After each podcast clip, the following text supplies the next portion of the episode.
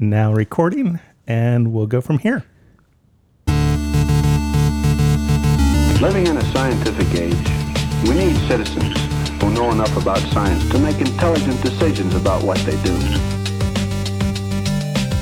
We use science to, to prolong life, to increase security and happiness. But it can also be used for destruction.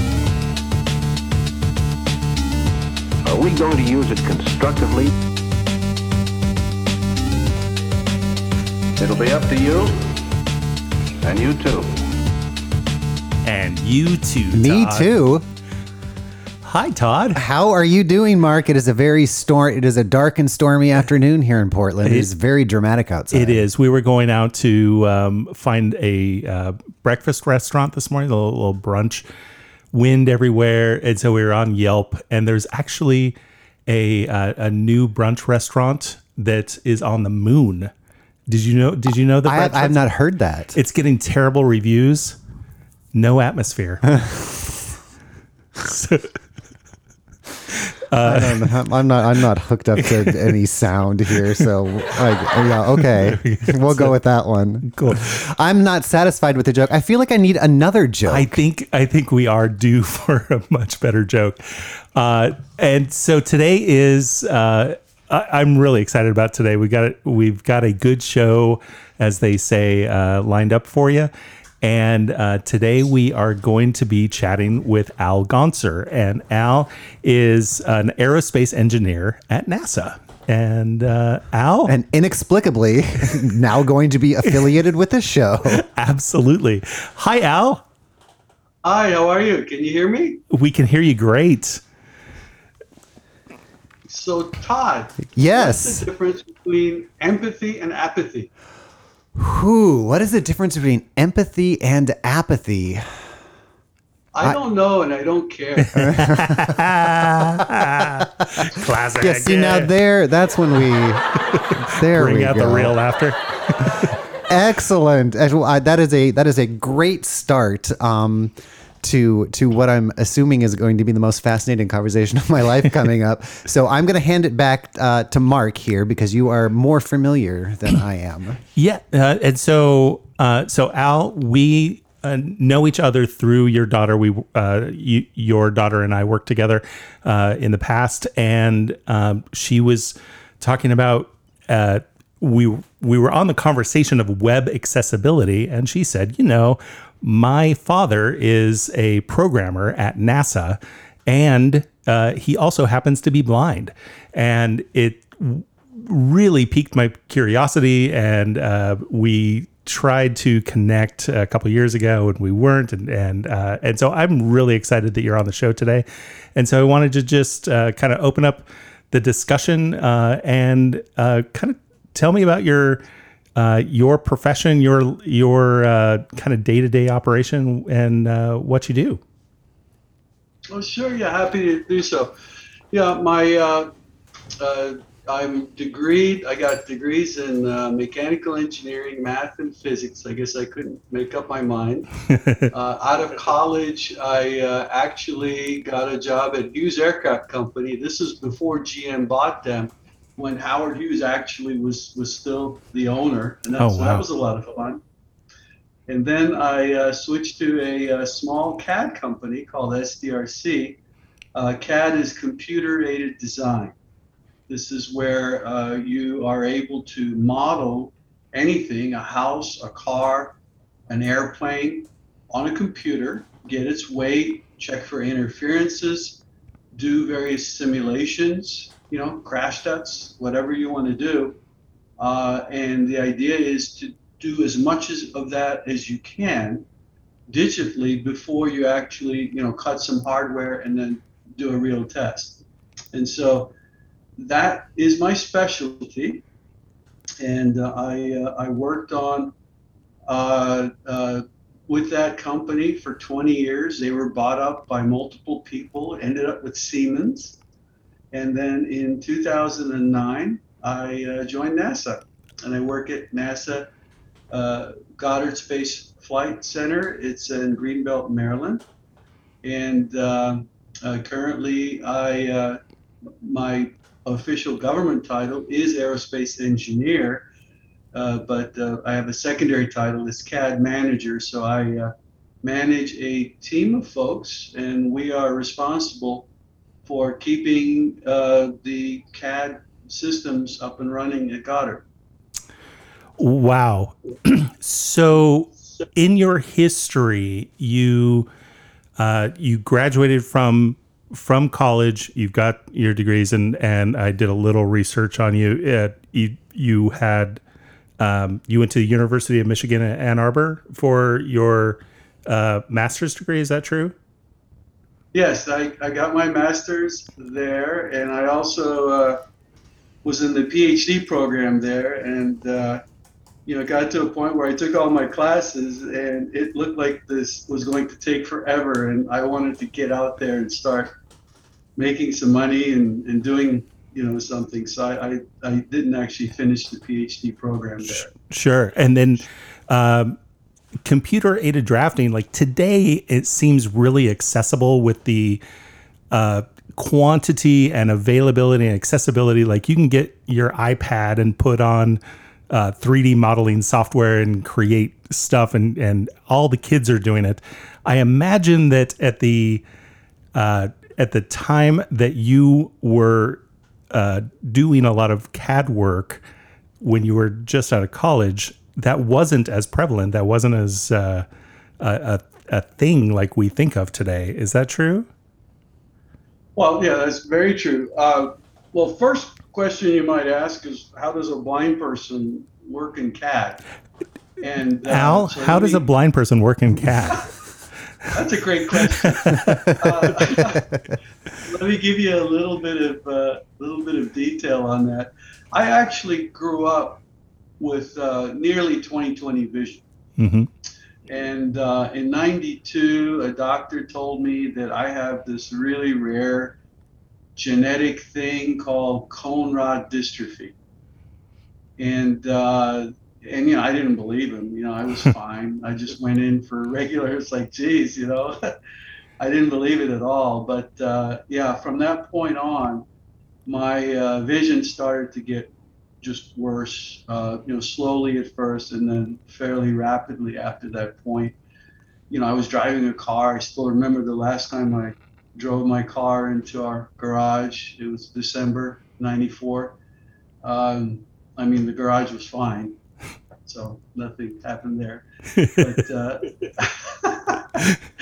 and uh, I became officially legally blind uh, in 2001 Okay. And legally blind means uh, it, it, you your vision is 2200 and it can't be corrected better than that. Got it. So at 2200 you're legally blind and what does that mean? That means that somebody at 200 feet can see what I see at 20 feet. Got it. And when you get to a point where they can't do any better than that, then you're legally blind. Before then, I guess you're illegally blind. I'm not sure.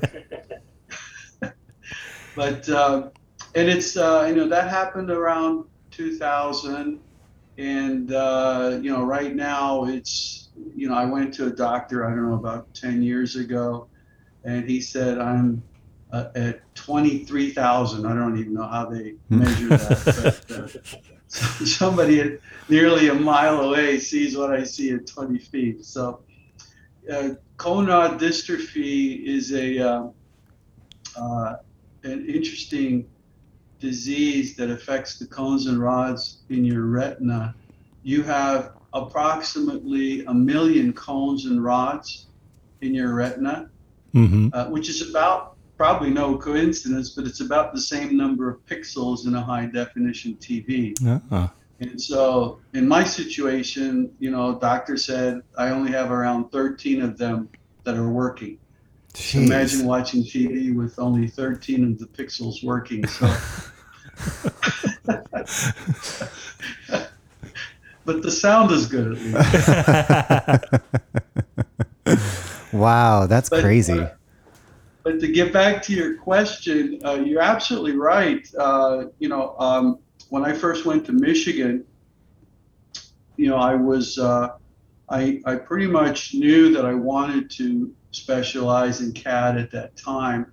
And at that time, in all of University of Michigan, there was one professor who worked on CAD. And so I became his uh, uh, research assistant and uh, I was working with him. And obviously, having you know vision was very important. Mm-hmm. So back then, uh, now this is really going to date me here, but back then we literally were working on a mainframe with punch cards, Wow. and and uh, oh, it was it was crazy. You know the um, you had to get lab time to get access to this thing that looks like a typewriter, and you're literally typing in your Fortran code, and you push a button, and that spits out all of the uh, the punch cards that you then carry to this other location for them to actually run through, and then you get a, uh, a you know a printout of the results. And, uh, and, and you get charged by the uh, the second of CPU time that you're using. So it was it's you know there's none of this oh well let me just try this and see what happens. No, you've got to go through every line and know exactly everything and and you know it's got to be camera ready before you go for this because you, you, we, let's see I think yeah I had a hundred dollars in my account and uh, you know when you're out of money you have to put in another hundred dollars and so you're really careful to Wow. minimize how much you're using i remember the first time they brought in monitors into the lab and this is where you, you don't have the punch card but it had a monitor that was directly hooked into the mainframe and you can actually see the code on the screen. I thought, oh my gosh, this is the best thing. This will this will never get better than this. This is a game changer. So, what was the transition like as uh, as an engineer who was, you know, very in, in a very visual format? Uh, you know, CAD is you know computer aided design. The the the word of design uh, implies you know visual. Uh, you know has, has spatial relations and, and all that stuff. How do you transition into a format or a, or a uh, modality where you are not using the screen and you are are uh, using all of the other senses? Yeah, it, that's that's the hardest thing, Mark. It really is. Uh, you know, for those people who are born blind at birth, they've never had sight. Right. So from the beginning, they have to learn to do things in other ways. For Mhm. example, I can't read Braille. Oh, interesting. Uh, I just I just can't. For I've tried so many times. Maybe I worked on. I had an MGB growing up, so I always used to work on my car, and uh, maybe I've got calluses on my fingers or something. I'm not sure, but I can't read Braille. Um, I've noticed that uh, that some of my blind colleagues who have been blind, uh, you know, all their lives, it's you know, using a screen reader is so much easier for them because that's all they've done. So, you know, you, you hit the nail on the head. It was difficult to switch. And the only thing that saved me was that it was a slow process. Ah, And so as I started to lose my vision, now, so the interesting thing is, it goes back to your earlier technology question. Back then, you didn't have these wonderful screen readers that you've got today. yeah. You That, just didn't. yeah. I, I can only imagine the uh, Lack of accessibility. the lack of accessibility. Yeah, exactly. Is uh, ne- just just today in in the modern age where there seems to be a greater amount of uh, you know secondary emphasis. It's not. It's definitely not primary emphasis, but there seems to be a lot more support for accessibility in phones and computers and and things. But uh, you know, 20, 30 years ago, uh, I I can only imagine what a wasteland uh, of Help. trying to find resources and help uh, would be. Well, there was there was nothing. I I started off as I started to lose my vision. Uh, I, I don't know if you've ever seen these, but there are telescopes that you can actually attach to your glasses. And I, And I think I- I've seen those. yeah. that's what I started with. Uh, Wow. Initially, it was the 2X. That wasn't so bad. And then I went to a 4X. Well, that was kind of hard. And then 6X. Now, imagine the, the more powerful it is, then the more sense you, so you're seeing less area on Right. the screen. And then, secondly, you know, your head jiggles a little bit. Yeah. And, you know, it's just so you now have to hold your head so still to be able to read across the screen and it just that was it I, uh, a 6x was as as large as i could take. I mean there were people i saw that were using an 8x i don't know how they did that. Wow. but just then this is when i discovered well i didn't discover but i learned about ZoomText which was the first screen reader that i used. And um, and and you know there's other changes happening too. So it was like the technology change. It goes back to your other question mark. How do i actually switch the path of my career you know Right. here i was you know when i was working for this cad company i was the guy going around you know doing demonstrations and you know showing how our our software how easy it was and how it worked i was you know and and so i got to a point where i was not able to do that. So I had to, to find, okay, well, what am I good at? Well, I'm, I'm good at programming.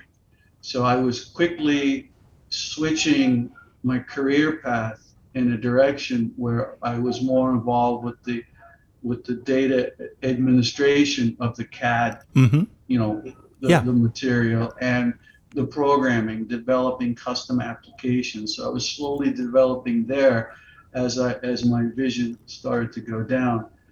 Um, and then I was just so happy to see, you know, ZoomText came around. You know, then I learned about JAWS.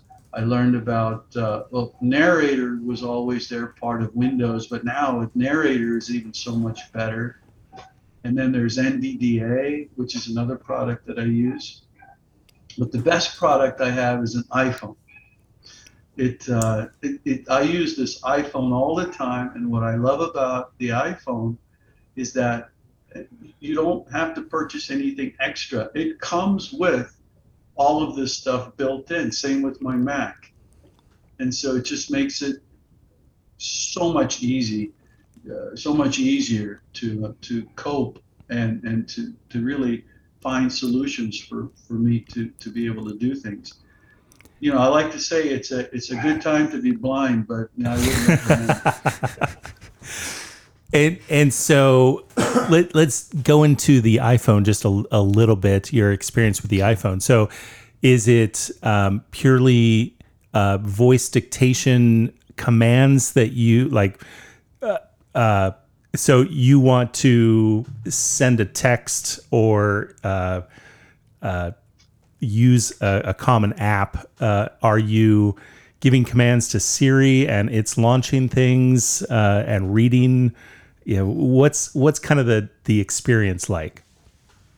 Yeah, so yeah, yes to all of that. I use Siri quite a bit, uh, and, uh, and and that obviously send it. You know, I can say, you know, Siri, send a text message to Mark, and Mhm. and then I dictate the message. It, it and that works great. I can say, Siri, search for this on the internet, and it does that. But but the other half of it is is you know you, you look at you know when I first saw an iPhone, uh, you know, it had no keys. Right. Wait a minute. How can you have? how am I going to use that? Before that, I had the flip phones, right? Yeah. But but uh, so I got an iPhone here in front. So when we, all you do is you just tell Siri to enable VoiceOver, and you know all of the Apple products have this. So uh, I'm just I'm let's see. Let me log in here. All you do is you literally just move your finger on the screen, and it's reading what's under your finger. Oh wow! Oh, that's interesting. That's the most easiest way to use it. And then you've got the icons. So let me go to my email, for example. I've got 700 emails. I think one's from me. Uh, let's see it. Oh, so this is our.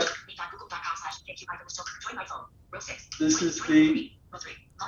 This is your email invitation to me.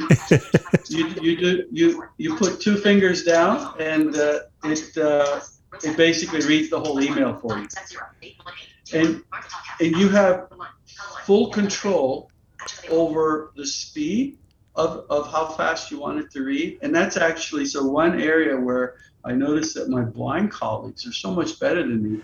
They can read it so fast. It I- sounds like a whisper. I was going to mention that I do have um, uh, a friend on Facebook who is blind as well, and, and we had talked a couple of years ago uh, a little bit about this this type of accessibility, and he sent me a little sound file of what my face like I had Facebook private messaged him. We were talking back and forth. He sent me a file of what that sounded like, and it was so fast that I couldn't believe it was just it was really interesting to see because it was a good two two three times faster than regular human speaking and I just found that so fascinating. It, I I wish I could. Again, I was not able to develop my skills. Yeah. to because it's so much more efficient. I'll tell you something. If I get my sight back, you know, I'm still going to listen to email. I'm, I, I, I can't imagine ever going back and having to read every line by line, you know, or a book or anything. Right. You know, this is so much more efficient. Yeah. Seriously, it, it really is. I'm usually the only one in the office that reads to the bottom of every email. That's hilarious. But uh, yeah, so this this gives you full access, literally, what's under your finger, and uh, and this uh, goes across to applications, to, to websites that are accessible, and uh, you know it's just it opens up a whole world. I can do everything on my iPhone, you know, check my mail, go, uh, you know, buy things on Amazon. I probably do that a little bit too much but uh, I, you know, I've got there's a, a wonderful program on here called Seeing AI. Microsoft developed it. They offer it for free. You can use that to to read my printed uh, pr- printed letters and other printed text. Oh wow. I I've seen some things that they have been developing, like where you can, uh, uh, you know, point a camera at it, around your surroundings, and it will, using artificial intelligence, describe the things that you're pointing at. So that is a person, and that is a dog, and that is a door. And I've also seen apps where you can be um, you can be the, a person who gets a call. Like, let's say there's a, a, a person at a store that can't make out the instructions on one of the medicines that they're buying off the shelf. They can use this app. It will uh, contact a person that has volunteered to be on the list and they'll walk them through, oh, this says this dosage or that's a stop sign that you're in front of. And like, and so if they need that help, they can just use that app and an actual person who volunteers for that uh, company or whatever. And I always thought it would be fun to be a person that was the volunteer and get a call Yeah. like that. Well, I use I use them as well. Right now, I, I what was the name of the app? I can't remember. I can't remember now either. I it just it escapes me. But those those folks are amazing. First of all, they know their left from their right, which is really really good. but, uh, My husband does so not. they so easily talk you through. Like sometimes, uh, you know how when your computer is booting up, sometimes it'll get stuck. Yep. Oh, and it's not at the point where the OS is running yet, so your screen reader can't work. That and makes so sense. So I use them in cases like that. I'll point the phone at the screen and call them up and tell, ask them, "What is it telling me? What am I supposed to do?" Is it And called? They're just so amazing. Is it called Be My Eyes? Is No, that's another one. That's okay. another That's the one I've heard of before. No, that's a volunteer one. Yeah. Aira, Aira. Aira. is the uh, is the one that uh, you can actually you pay you know a certain amount. Sure. To make Uh, sure someone's there uh, every time. Yeah, yeah, and those they're they're, they're fantastic. That- In my eyes, it- It's so cool. volunteers and and it, it I found Hit and miss. the uh, Aira a little bit better because you get somebody very quick. With Be My Eyes, it, it wasn't. Yeah, I can totally see that. response. Wow, be- that's you so know, I did that at the beginning, so it's possible it's better. But you should definitely check out Seeing AI. There's a, uh, you know, first it has the thing with short text where you can just, you know, have it read something to you, and has a couple of other cool things. Where one of the options it has is you can take somebody's picture and it'll guess their age. Which never ever say, you leads know- anyone to fight anyone else. you have a you have a you know a blonde in front of you, and you know their age is so and so. I Oh, that's it funny. With my wife, and she loves it because it guesses her age like ten years early. she loves it. recognize recognize friends and their facial expressions. I'm looking at the Seeing AI uh, uh, webpage right now. That's really cool. yeah. So it's uh so on the on the programming side. Uh, I don't know if you guys uh, are familiar with, you know, I, uh, you, you probably are, Mark, with uh, C and C++ and Mhm. Java and all those, right? Yes. Yes. Yeah, so you know, I've used all of those. The problem with all of those languages is that you know you've got the semicolons and Yeah. the braces and left squiggly brace and right squiggly brace. If you ever tried to listen to that from a screen reader, it, it just drives you crazy. It really does. I, I've thought about this a hundred times as as a web developer. I you know I just write in PHP code, but it it's very syntactical and and if I have a comma or a semicolon out of place, uh, you know the whole thing crashes, and so I I I debug things. It's a very visually intensive process where I am reading through hundreds of lines of code and trying to grasp what each function is doing. And, and I, i've just i've many times thought about how visually uh, intensive my personal experience with developing is.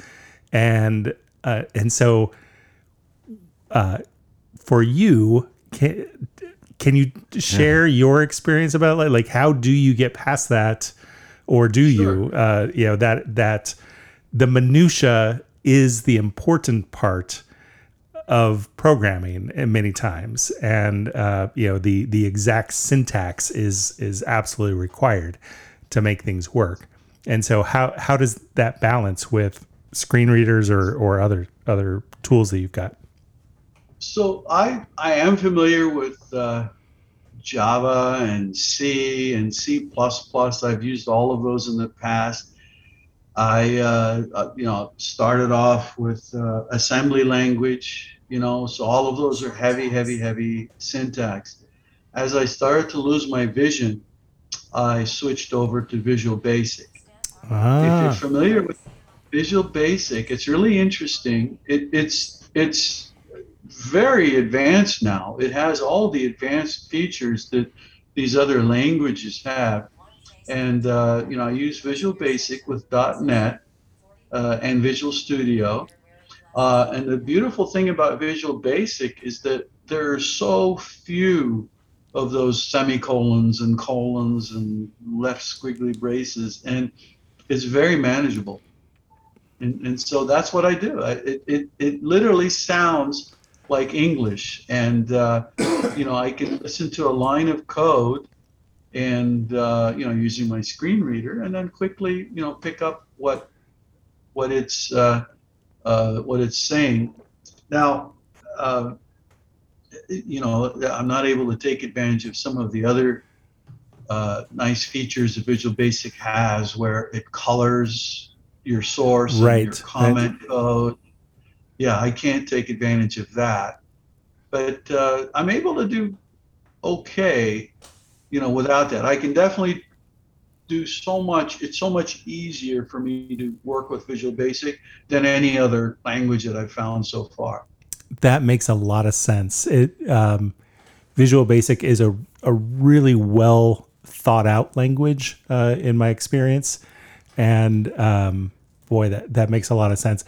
S- I I mentioned earlier that this last week I attended a conference and one of the sessions was on accessibility on the web, and uh, the lady presenting uh, she's sighted, but uh, she's been hired by a company that develops platforms like WordPress and, and others that web developers use to make websites with. And so they are putting a concerted effort onto greater accessibility tools and making sure that all of the things are, are there. And I was I was fascinated by the um, all of the things that I do wrong in building a website for you. and uh, and so first of all, I'm sorry. Uh, and uh, but there's there's so many just it's it's like the last 10%. There's just 10% things that I could tweak that would make your life 100% better on websites that I build.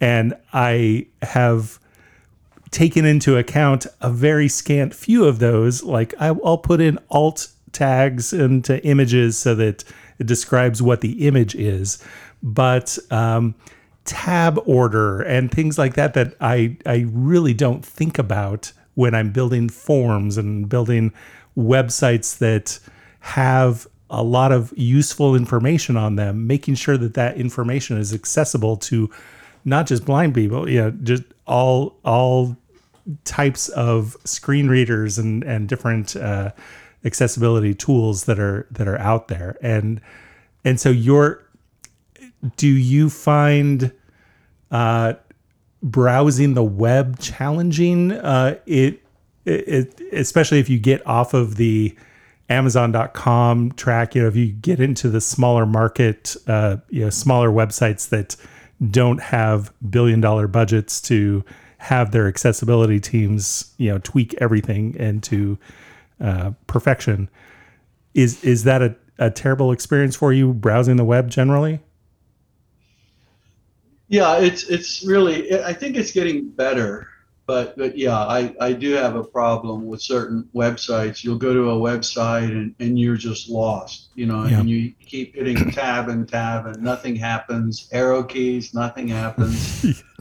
and uh, uh, and then the part I love is is I don't know how I do this, but so often it starts reading HTML code to me. I'm like, no, I don't want to hear this. like, stop it. Uh, and know, I, like an image, somebody will not put an alt tag on an image, and you know how the images have those long numbers. Yep. Oh yeah. And, I, and so I have to just quickly tell my screen, screen reader, stop reading that. I don't want to read to the end of this long image number. oh, I can, I can, I know exactly what you're talking about. That's so it, funny. Yeah. And it, it's always been the case, but uh, especially now, there's there's just so many. Our website's so designy, uh, you know, and it's such a visual experience and there's it's just useless if you're not looking at the pictures i imagine. Uh yeah or or the animation or the the stylized uh, buttons that that aren't actually they're buttons. Like, they're pictures. They're like the salt and straw of the internet. Just where, it, where by yeah, it relies hundred percent on you being visually fooled into thinking you're having a, some sort of unique experience. Right.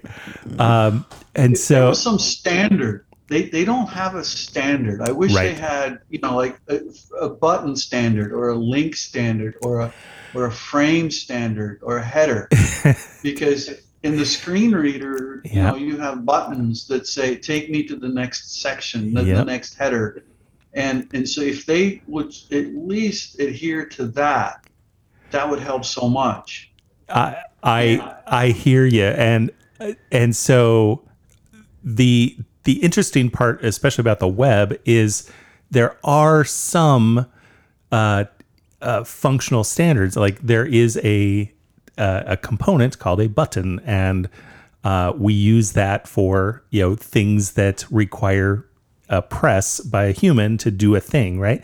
And designers will many times take an entirely different type of component called a div if you're a nerd and make it look like a button because they can do more fancy things uh, visually to it, but it's no longer the quote unquote button.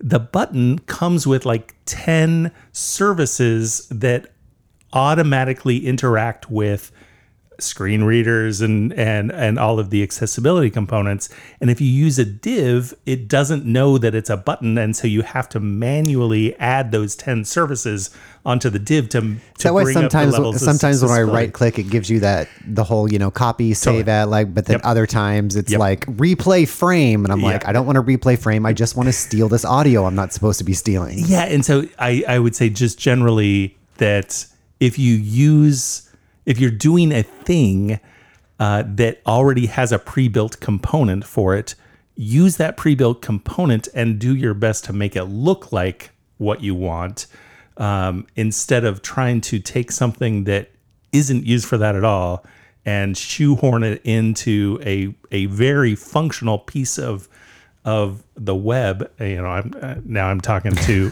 to like me basically so i'm s- sorry You're to our externalizing audience. your- I'm totally ex- your- my, my, your guilt. my guilt and frustration so uh web developers out there uh let's chat but um uh but generally i know that um the world is designed for for sighted people generally and and I know that uh, we have a long way to go to be more inclusive to you know uh, all all peoples um, what are some frustrations that you have in your everyday life of like you know if we just had this uh, working better, or if more people knew about this, or you know, more business owners had this, or or something like that. Is there anything like that in your experience, Al, that helps? Uh, like, if we if we all just knew about this uh, thing or or these types of of services,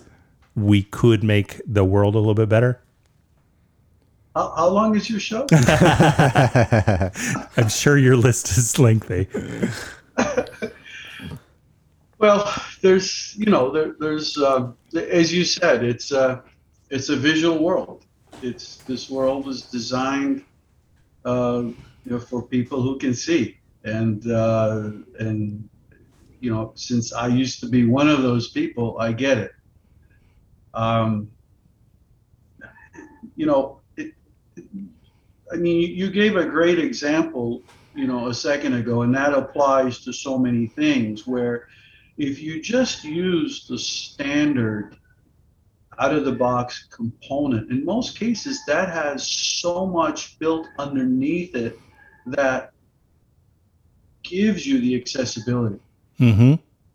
But when you don't do that and you and you take your own path, you're likely not going to build in that additional accessibility, and so you're breaking it. Right. So you're probably going to be shocked, but all the programs that I write are fully accessible. Nice. of course they are. Otherwise, I couldn't use them. Right. But, you know, like right now, I I have uh, developed a a program that we're using at NASA. It's called Mass Pro. You know, mass is weight is so important when you're sending things into space. You have to uh, you have to know about the weight, moments of inertia, centers of gravity. And uh, so I developed an application that uh, helps us to manage that for our satellites and and then other uh, you know things that we're doing, and uh, gives you quick reports. And um, you know this grabs information from multiple locations and makes it presentable, you know, to to someone, and they don't have to be a CAD expert. They have access to that information. And and so I you know had to write it obviously so I can use it myself. it's fully accessible. I have I'm able to uh, do everything that a sighted person is able to do in the program. And the interesting thing is is that I didn't have to do any extra work to make that happen. I just had to use the standard components Mm-hmm. and and I had to basically uh, be careful not to break anything. That was it. it really is is frustrating when when you go. I mean, in this day and age, when you go to a website or some mandatory training that you're supposed to take online or or something, and it's you just can't do anything with it. It's just dead. And you know, and I want to be able to do everything on my own. I don't want to have to be dependent on someone and call someone for help. Sure. Of course. So, so I guess if there's, you know, developers listening out there, test your program by turning off your monitor and see if you Yep. can use it. Wow. Yep. Nice. Yeah, that that's that's exactly it. Is uh, we I was introduced during that that conference this last week. Uh, introduced to some accessibility auditor software that looks at your website and says, "Here's all the problems with it," or or shows you the tab order and shows you the uh, you know all the things that honestly I was not thinking about when uh, looking at the at the website, and it was uh, eye opening for me, uh, yeah, pun intended, uh, that uh, all of these, you know, I, I definitely have the skills and all of the resources to make it right, and I just was uh, you know, just now learning about how important those are to everybody. And so, uh, And I think that's a good uh, n- a microcosm of the Yeah. bigger thing in life. Of like, I need to step out of my own experience Exactly. to make sure that my intentions of including people are actually being uh, fulfilled and not ignored. So, wow, that's fascinating. Al, I have one uh, last question for you, and is that should Jeff Bezos be considered an astronaut? aerospace engineer at NASA. What is your how many thoughts on?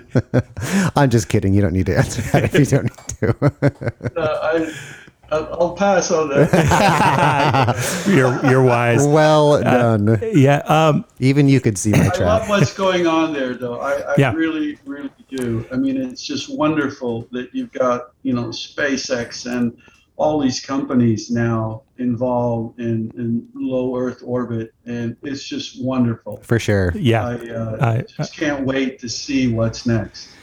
I am absolutely with you.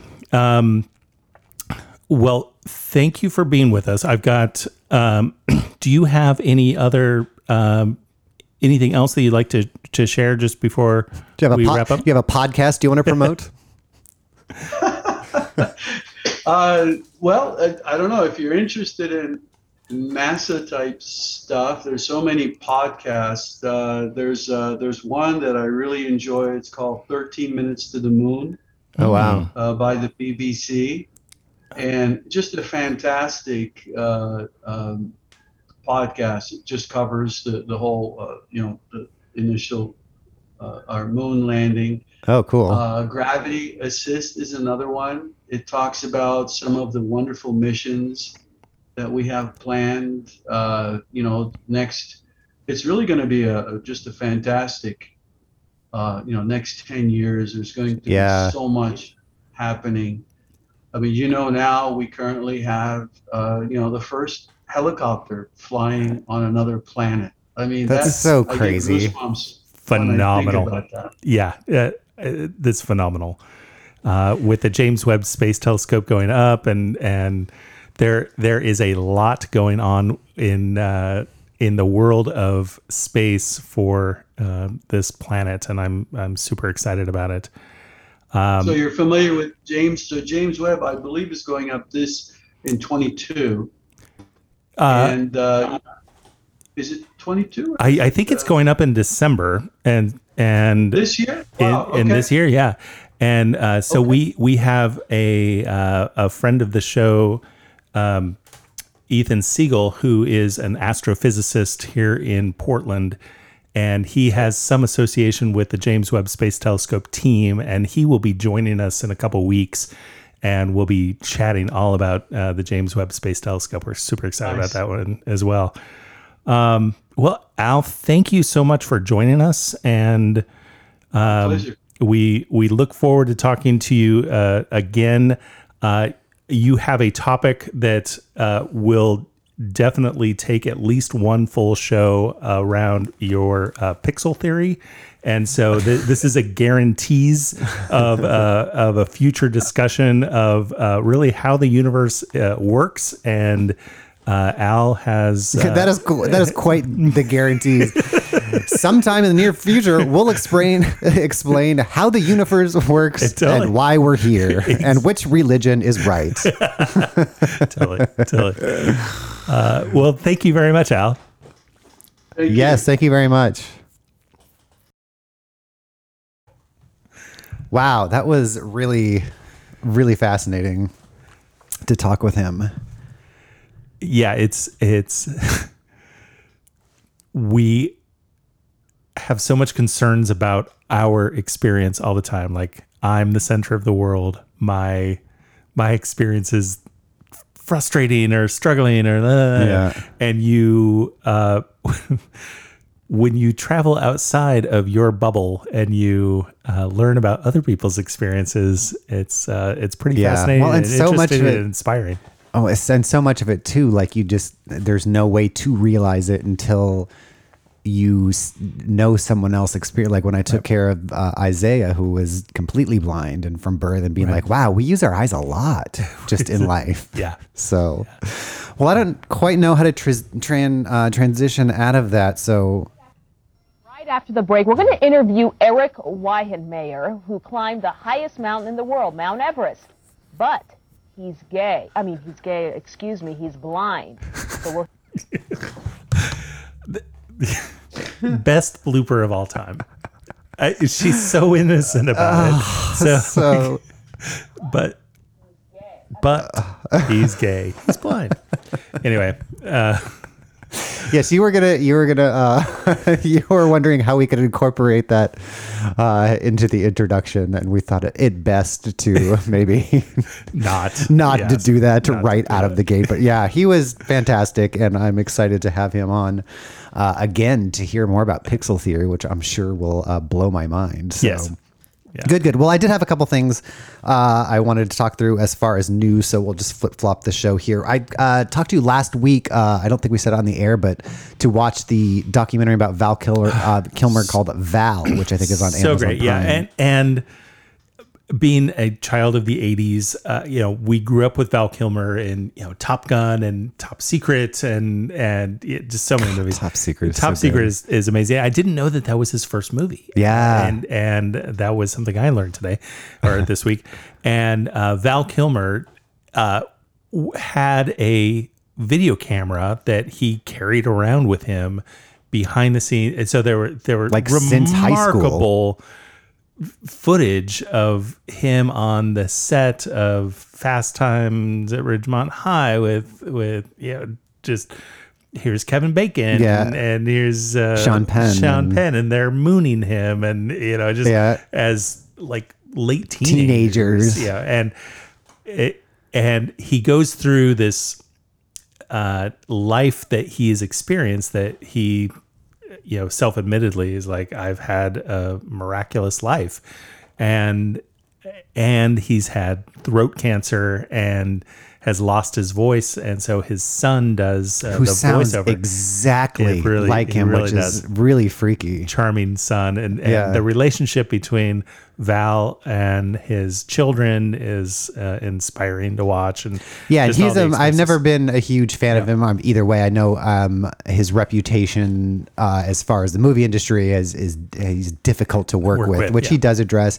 He does address some things, uh, but he does gloss over some things too. But the way the way it's done is fascinating, and just he, seeing that footage and how it's put together, and he's not afraid of making himself look like an ass when he acted like an ass and all that. And so it's a really really really compelling and a really great uh, documentary just because it is all his his old footage. And so two nights ago, Nick and I watched The Doors for the first time. We've Oh, I seen never that watched before. that. It's uh, it's remarkable. You know, it's Interesting. It's, uh, you know, he definitely dives into that character, and and Yeah. boy, Jim Morrison was a mess. Yeah, Uh, I was gonna but, say I'd never yeah. cared for Jim Morrison and wasn't a huge fan of Val Kilmer, so that wasn't really on any Venn diagram I was So I'm gonna see if Meg this- Ryan isn't there? Oh, is she? Yeah. Oh, I do like her. I'm gonna see if this works. See now that plays, but why doesn't GarageBand? well, that'll be coming to a shortcut. Uh, If, if that's coming you. straight out of GarageBand, you can you can update the settings for the output Oh, device. I'll make Uh, sure to directly forget about the- Yep. All right. Well, a couple of things. The White House delays a release of JFK assassination files to quote protect against identifiable harm. So uh, some of the files are were uh, are going to wait until December 15 of next year, which is going to be 60 years after the assassination. Uh, in 2017, uh, uh, Donald Trump released several thousand secret files on the assassination, but withheld on others on national security grounds. So they said the National Archivists need more time to review, which has been slowed by the pandemic and stuff. Um, U.S. law requires that all government records on the assassination be disclosed, disclosed to quote enable the public to become fully informed. Uh, President Biden also said the delay was quote necessary to protect against identifiable harm to the military defense, intelligence operations, law enforcement, or the conduct of foreign relations, and that this quote outweighs the public interest in immediate disclosure. So, um, after a 10 month investigation uh, way back then, they concluded that Lee Harvey Oswald acted alone, but it was uh, the commission was criticized for being incomplete, blah, blah, blah. Um, with a congressional co- committee later concluding that Kennedy was, quote, probably assassinated as a result of a conspiracy. Wait, what? Okay. But the commission's investigation, which was the the Warren report from Chief Justice Earl Warren, the investigation was criticized back then for being incomplete, with a congressional committee later concluding that uh, Kennedy was, quote, probably assassinated as part of a conspiracy. Yeah. Huh. I didn't know that came from an, of- some Yeah. official. From the grassy knoll itself. this just in. All right. Well, anyway, I'm not going to go into this next one, but except it was just worth noting how it's crazy, and I don't really know much about it. But the Sinclair uh, Sinclair workers say TV channels are in quote pandemonium after a ransomware attack. So Sinclair Broadcasting, which uh, owns just tons and tons and tons of television stations, was hacked by ransomware and just apparently weren't able to do anything or have live commercials or live news or, or emails or like anything. So they're having problems communicating interdepartmentally and and everything. It's ransomware is going to be a much bigger issue as we move forward in our world. Wow. So that's crazy. Well, here's here's something interesting. Elephants have evolved to be tuskless in response to ivory poaching, a study found. So, researchers in Mozambique found a dramatic shift within 15 years, illustrating how human activity can accelerate genetic changes in other species. Now, researchers have pinpointed how years of civil war and poaching in Mozambique had led to a greater proportion of elephants that will never develop tusks. During the conflict from 1977 to 1992, um, fighters on both sides slaughtered elephants for ivory to finance war efforts in the regions that's now the Gorongosa National Park. Around 90% of the elephants were killed. The survivors were likely to share a key characteristic. Half the females were naturally tuskless, they simply never developed tusks, while before the war, less than a fifth lacked tusks. After the war, those tuskless, which is a difficult word to say over and over, surviving females passed on their genes with uh, with expected as well as surprising results. About half their daughters were tuskless, and two thirds of their offspring were female. So crazy that in the span of 15 years, we could basically eradicate a type of animal from existence. I, I hate humans. well, there's good news, Mark, Okay. because Australia is trying to vaccinate. I, I'm reading the headline. All right, why don't you take it from there? Australia is trying to vaccinate all of its koalas against chlamydia. Um, oh. Okay. So Australia is rolling out a chlamydia vaccine trial amongst the koala community in the country. So about 400 koalas will be vaccinated as part of the trial. And uh, researchers told Reuters that they hope the vaccine will help the animals survive longer as a species. While the disease is often sexually transmitted, it can be transmitted from mothers to their babies. The Australian Koala Foundation, an independent nonprofit group, told Reuters in September that it estimates that koalas have lost about 30% of the koala population over the last three years. The group said droughts, bushfires, and loss of habitats also played factors in the loss of population. But uh, but chlamydia was a major concern. Yes. It estimates that there are less than 58,000 koalas left in Australia. Wow. So yeah, Australia's lost about 30% of its koala population over the last three years, and none of them have tusks. Tuskless. Tuskless chlamydia-filled koalas. Uh, but well, Portland's passenger fe- uh, ferry, which I didn't know until I saw this article, launches its test run from North Portland to downtown. The first Frog Ferry vessel should be complete by the spring of 2023. It would go from Cathedral Park. Where is Cathedral Park? That that's at the base of the uh, bridge at, in North Portland. Where that at have the jazz festival, and and there's the fountain there. I. Uh, It's the but is it the one the big part where the bridge? big grassy part Yeah. goes all the way down to the river? Yeah, yeah. Oh, that's called Cathedral Park. Yeah, that's Oh, because weird. the underside of the bridge looks like a cathedral. It look at it, All right. Well, I'll take your word for it. uh, and I, am spacing the name of that. Is is it St. John's Bridge? No, Oh, that okay. The big- I'm thinking of the big where they green have the bridge. Okay, okay, okay, okay. That makes more sense. That's clicking in my head now. Because I was thinking it's the place downtown by I-5 the bridge. water. Oh, yeah, that used where they have the um, like the jazz festival Oh, every oh, year. no, yeah, uh, waterfront park. Oh yeah, no, no, no. Okay, Uh, yeah, no, Cathedral Park. Okay, I, I do know that, I think. So it's going to go from Cathedral Park to the South Waterfront, where I was thinking, in 25 minutes. The actual ferry will be covered. It will be enclosed. We'll be sitting down. We'll be sitting down, I say, as if I'm saying this in first person. Uh, there will be a little concession area in there, and there will be a video safety briefing for people as well. A one way ticket to the Frog Ferry will cost about $3 for adults, and it's free for children age 12 and under. So a passenger Fun. ferry from Cathedral Park to the South Waterfront. Oh, that's good. Yes. Uh, well, sad news. After one day of happiness in Portland, where somebody on the we can't have anything. Yeah, where was this location? Um, it it was over by where you get onto 405 from downtown, kind of Okay. in this spirit of uh, of like the Crystal Ballroom kind Okay, of okay, area, okay. that zone, but a little further towards PSU. Okay, okay. So there was a, a merge sign to get on the freeway, in Portland or somebody put up a merge Simpson sign because there's a tree behind it that looks like Marge Simpson's hair, and it was so it was so nice to see something wholesome come out of Portland. Uh, that wasn't terrible news, but of course Portland removed the sign. The anonymous person made a homemade sign near the ramp uh, to Interstate 405 North. The artist covered up a pedestrian crosswalk sign with a sign reading Merge Simpson and drew a picture of Merge Simpson. Um, while Portlanders on social media were thrilled by another tribute to the long running show, uh, which appeared just down the way from Ned Flanders Crossing, city officials said the altered sign posed risks to pedestrians and drivers. So, if you're a pedestrian in a down, downtown area, there will be no signs for the for the methed up homeless maniacs running at you with knives, and you will be safely able to merge.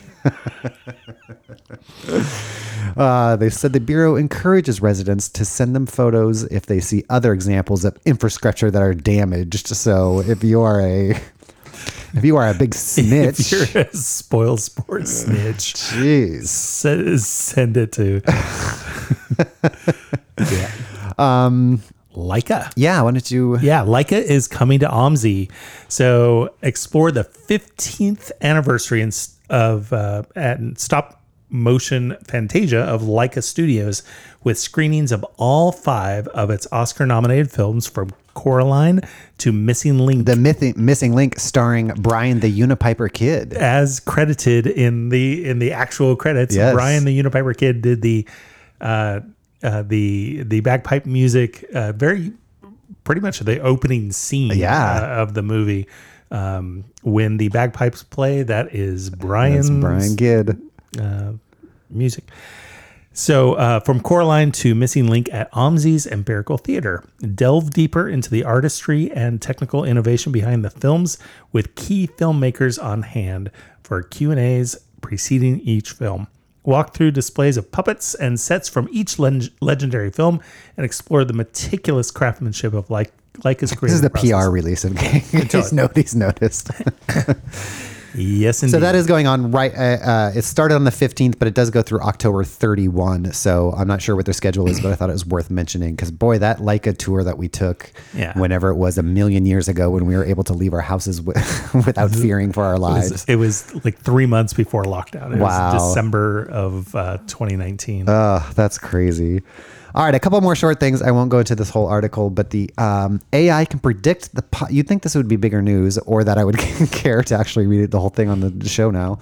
AI can predict possible Alzheimer with nearly 100% accuracy.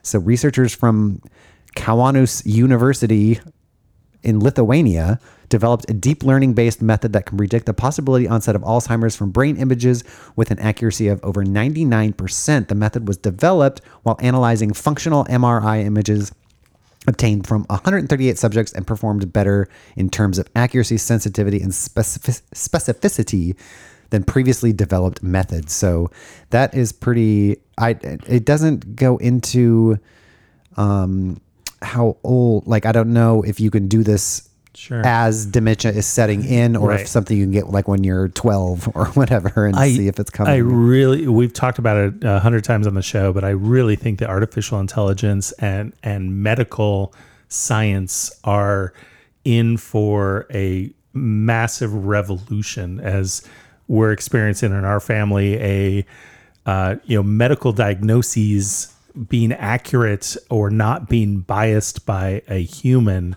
is so challenging. And um, you know it, it, so we're looking forward to having ai uh, help the the diagnostic process. Right, right. Well, I mean, we talked, yeah, we have talked about it a bunch of times, but even that AI that was like, "Oops, we can tell who's gay," right. So you're like, you'll just be, you'll be walking down the street, and But he's gay. I mean, I finally got the sound routed right. uh, well, we were talking a little bit before we started recording about Banksy. Uh, and there's an update. If you remember, he put a piece of artwork on sale, and as soon as somebody bought it, it went through a little shredder underneath it and shredded the whole thing. Well, now that artwork is selling for $25.4 million. Um, a painting that painting sold Thursday to an ano- anonymous Asian collector for $25.4 million, setting a new record. So I, I forget how much it originally sold for, but it's like twice, that's double, double what the original guy painted for. So we're gonna have to do a whole show on Banksy sometimes. Although I don't want to know too much because I want it to be it's it's like one one of the only mysteries we get in life still is Banksy. Um, well, lastly, ad, uh, legend David Kennedy, Yeah. who was uh, one of the founders of the great Portland advertising agency Wieden Kennedy, died Saturday this uh, at the age of 82. Uh, the Portland agency he co-founded with Dan Wieden in 1982 had created iconic ads and campaigns for Nike, Honda, Coca-Cola, ESPN, and many other brands. Um, blah blah blah. Doubtless Kennedy would be considered one of the greatest of American advertisers. Uh, he was an artist and art director. He helped reimagine what ads could look like, feel, and sound like. He wrote. Uh, Wieden wrote Nike's famous "Just Do It" line, and Kennedy helped to bring it to life. So, um, just do it. Blah blah blah. air jordan Air Jordan, Bo Knows. that's that's legendary Yeah, and the old Air Jordans with Spike Lee uh, being the star and the director back in the early '90s and stuff Wow. like that. So a huge imprint, not just, of course, here in Portland, it, um, but all over the world and in the world of advertising. He helped. He helped. Uh, Instill dreams in young boys like us, Mark, to say that we can one day do some cool things in advertising and marketing. Luring us to Portland. So that is it. Thank you guys for listening. Um, don't forget to tune into Fun Employment Radio every day and uh, check them out. Um, you can check out Portland at the movies. We just did uh, another episode for a movie called. What did we just with Bruce Um, and- Campbell and, and it it was the in the line in the line of l- line of duty. duty, blaze of Blaze of glory. Glory. Yes, there we go. It was it was conjuring. Blaze of glory. yes, the Bon Jovi song, of course. The only thing, the only thing that should be called Blaze of Glory, not this movie. Although it was not not bad. it was bad. not terrible. So check that out. Um, other than that, um, I don't know. What should we? We'll take. We'll. We'll. I will be gay. But he's gay. I mean, All right. See you later. Bye.